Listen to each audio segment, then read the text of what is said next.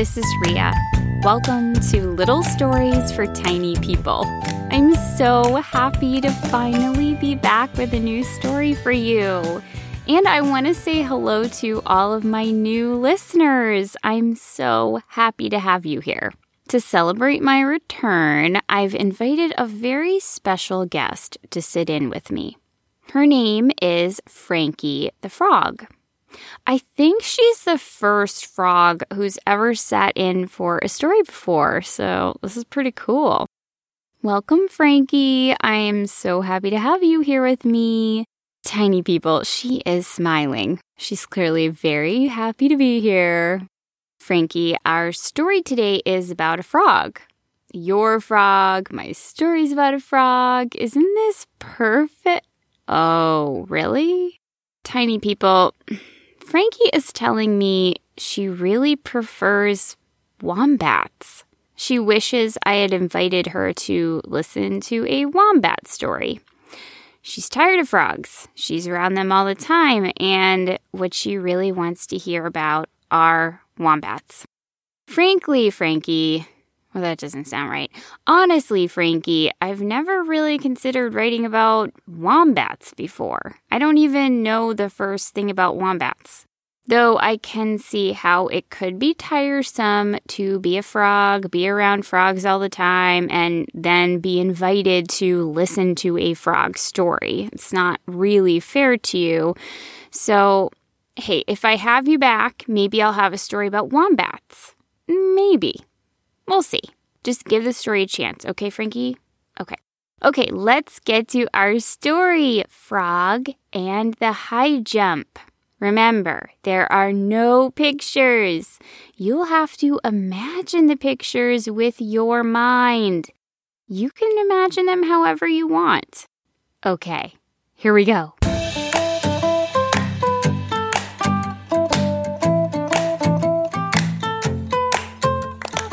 Our story today takes us to a house surrounded by green all around, except not really to the house, but to the pond behind it. When people first came to live at the house, the pond wasn't there yet.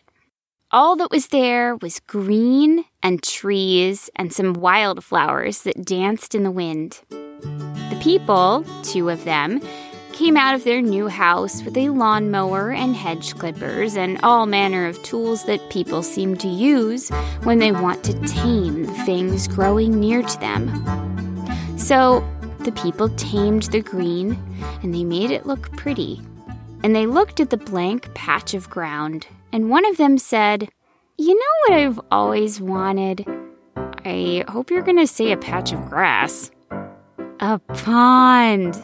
I want one of those gorgeous ponds with the, what do you call them? Fish? No, the type of fish. Goldfish? Koi. I want a koi pond. Are those easier to care for than goldfish? I have no idea, but koi sounds so much fancier." So the people dug a big hole and worked over a weekend to make it into a beautiful pond with a waterfall. And they bought pretty rocks from a store and put those all around it. And they bought koi fish, and the koi fish grew big and fat and happy. The pond was a calm place where the people would sit in the warm months. The koi swam and the butterflies flitted. And the birds tweeted. Frogs hopped across the pretty rocks. A few turtles visited the pond whenever they were nearby. The people loved the pond, and sometimes they mentioned how they couldn't wait to show the pond to someone else they called Peanut. Then, one day, out of nowhere, something very loud came. It sounded like this. The turtles and the frogs would stop and glance up at the house when the sound came. It was a little frightening. The sound was very loud at all times of day, even at night. The people stopped coming to the pond, but the pond was still a peaceful place. The waterfall burbled, and the koi swam, and the frogs hopped, and the dragonflies buzzed. The animals got used to the loud noise, and life went on. One day, one of the people ventured into the yard, but she didn't come to sit at the pond. Instead, she came with a rake and yawned a lot as she raked the yard, which was hopelessly covered in leaves. She raked and raked. The turtles at the pond glanced over and wondered if she would come sit down, but she didn't. Then, like thunder clapping on a bright clear day, the loud noise came, shattering the quiet. The person groaned and, in her haste, dropped the rake, and it fell with a clatter across the pond. The frogs hopped away, and the turtles slipped into their shells with a shudder. The person saw the rake fall, but the loud noise was loud. I'll get it later, she muttered, and headed back to the house. But she didn't get it later. The rake stayed there, straddling the pond like a spindly fallen tree. Eventually, the people came outside again, and the animals heard a new sound. And they thought maybe the people would come to the pond, but they didn't. In fact, they put up a fence around the pond. But no matter. The waterfall burbled, and the beetles skittered, and the frogs hopped, and the koi swam, and the rake remained like a bridge across the pond. One day, a frog laid some eggs in the pond. They grew into tadpoles who swam circles in the pond. Then they grew into froglets who began venturing out of the water. Then they were little frogs. There were many of them, and a number of them left the pond for a nearby stream. But there's just one frog we have our eye on, whom we will call Frog, because that's easy, and let's face it, there are a lot of details to remember here. Frog stayed at the pond. Frog had some brothers and sisters, too. They all played at the pond and enjoyed the pretty rocks and the waterfall and the pond sounds.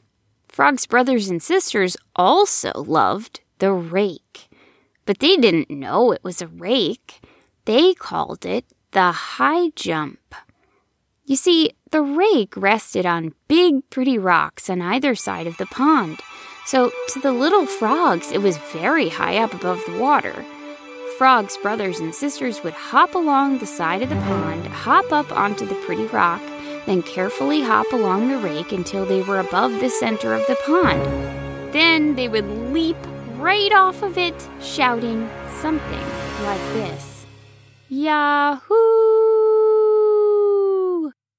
Frog liked to watch his brothers and sisters do this over and over, but he'd never done it himself. He wanted to try, but he was just a little bit too scared. Every day, Frog's brothers and sisters would hop off the high jump, and every single day, Frog would think to himself, "Tomorrow, I'll try it. Tomorrow." But tomorrow always came and went, and Frog never hopped off the high jump. One morning, Frog woke up feeling brave, braver than he'd ever felt in his whole life. Maybe I'm really growing up, he thought. Frog decided that today, not tomorrow, would be the day he would finally try the high jump. Frog had a hearty breakfast of mosquitoes and flies. Yum. Frog did some stretches to prepare. It was like frog yoga, I guess you could say. Frog's brothers and sisters were already launching themselves off the high jump. Whee! Ooh! The turtles lifted their heads to watch. Frog continued to prepare himself for his very first jump from the high jump. Finally, Frog hopped along the edge of the pond. His brothers and sisters cheered him on. You can do it, Frog. We believe in you, Frog. Show 'em how it's done, Frog. Frog felt a surge of excitement as he got close to the high jump. He hopped a little faster. He stared out at the rake. It went clear across the pond. It was like a tightrope or a balance beam. Frog took a deep breath and hopped onto the rake. Frog took tiny hops, inching along the rake, trying not to look down at the water. But of course, he did look down and felt quite scared, so he took even tinier hops. Even so, he was getting closer and closer to the center of the high jump. Then, out of nowhere, came a loud noise. No, not that noise. A different loud noise. It sounded like this. The sound was so loud that it made the rake vibrate, shake a little bit. Frog froze. He was scared to move another inch. The animals looked toward the sound. They could see the people moving between the house and the truck with big boxes. Hey, walk around the yard and make sure we didn't forget anything, will ya? One of the people came into the yard and began walking around. The person picked up a bucket left in the grass. Then the person glanced at the pond. She walked over and stood next to the fence surrounding the pond. I'm going to miss this place, she said to herself. Oh, my gosh, how long has this been here? The animals all looked at each other. She couldn't be talking about the high jump. Frog, now perched on the rake, looked up with growing alarm as the person reached an arm down. Frog's eyes went wide as the person grasped the center of the rake and lifted it. Frog frantically hopped off as the person pulled the rake up, and away. Now, remember, the animals had no idea that their high jump was a rake at all. The animals considered it a part of their pond, a part of their world, one that would never change. But suddenly, their world had changed. Their high jump was gone.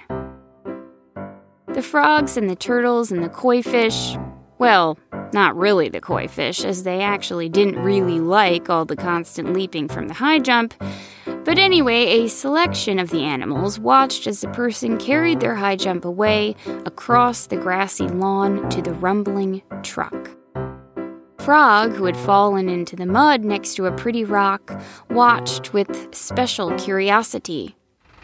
Minutes later, the rumbling truck rumbled away until the sound of it got quieter and quieter until everything was silent again. The animals all sat for a long time. Then they went back to their businesses of swimming and sunning and buzzing and pollinating. Frog sat in the mud, feeling foolish.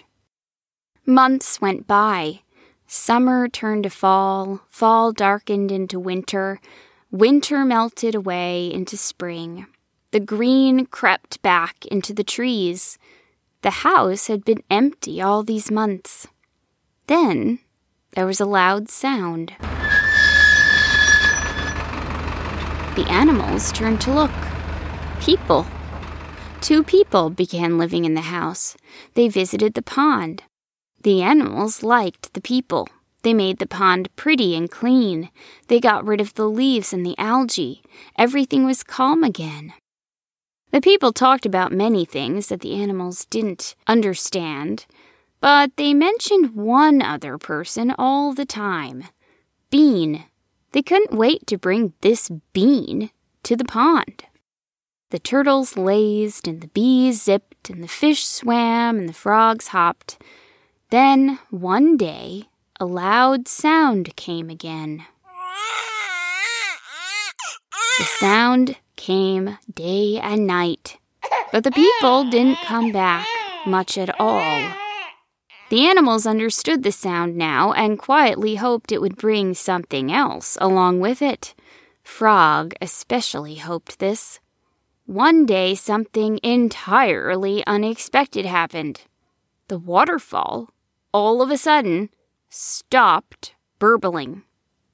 The turtles looked up in alarm. The frog stopped hopping. Over the following week, the pond was still and stagnant. Mosquitoes came. Algae bloomed, a bright green cloud across the surface of the water. The animals worried. A couple of turtles decided to leave the pond and not come back. "This place is going downhill," one of them muttered.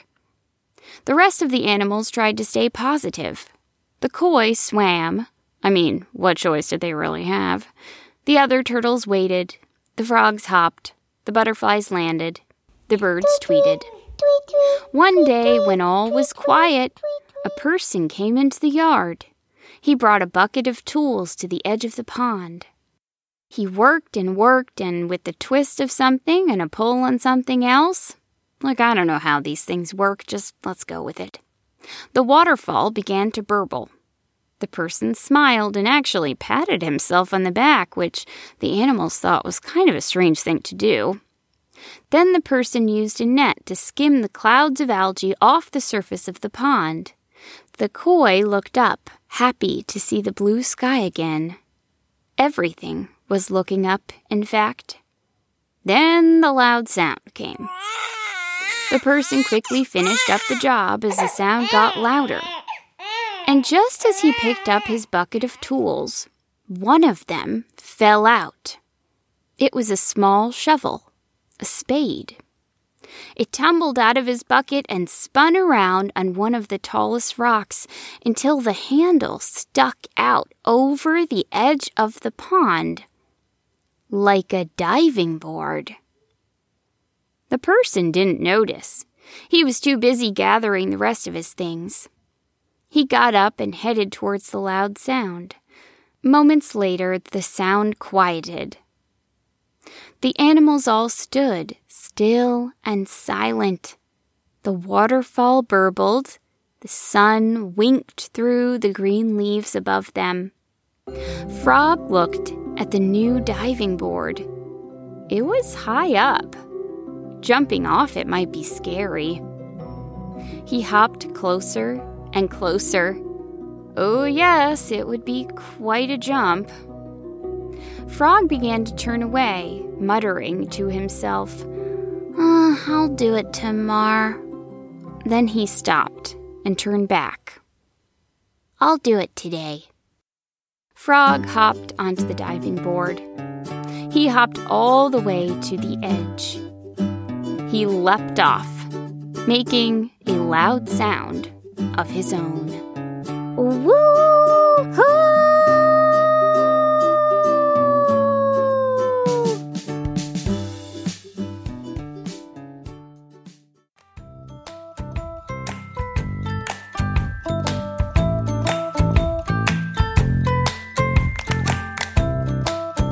All right, Frankie, I know that story didn't involve wombats, but... Oh, really? Oh, I'm so glad you liked it. Tiny people, I hope all of you liked that story too. I have a soft spot for Frog in this story. We've all been there, right? Scared to do something, but also excited at the idea of it. I definitely have. It happens to me all the time. I've really tried to do more things that scare me. It's working out okay. What is something that you find both scary and exciting? Draw a picture of it and have your big person send it my way to Rhea@littlestoriestinypeople.com. I love to see your art. Little Stories for Tiny People is written, performed, and produced by me, Rhea Pector.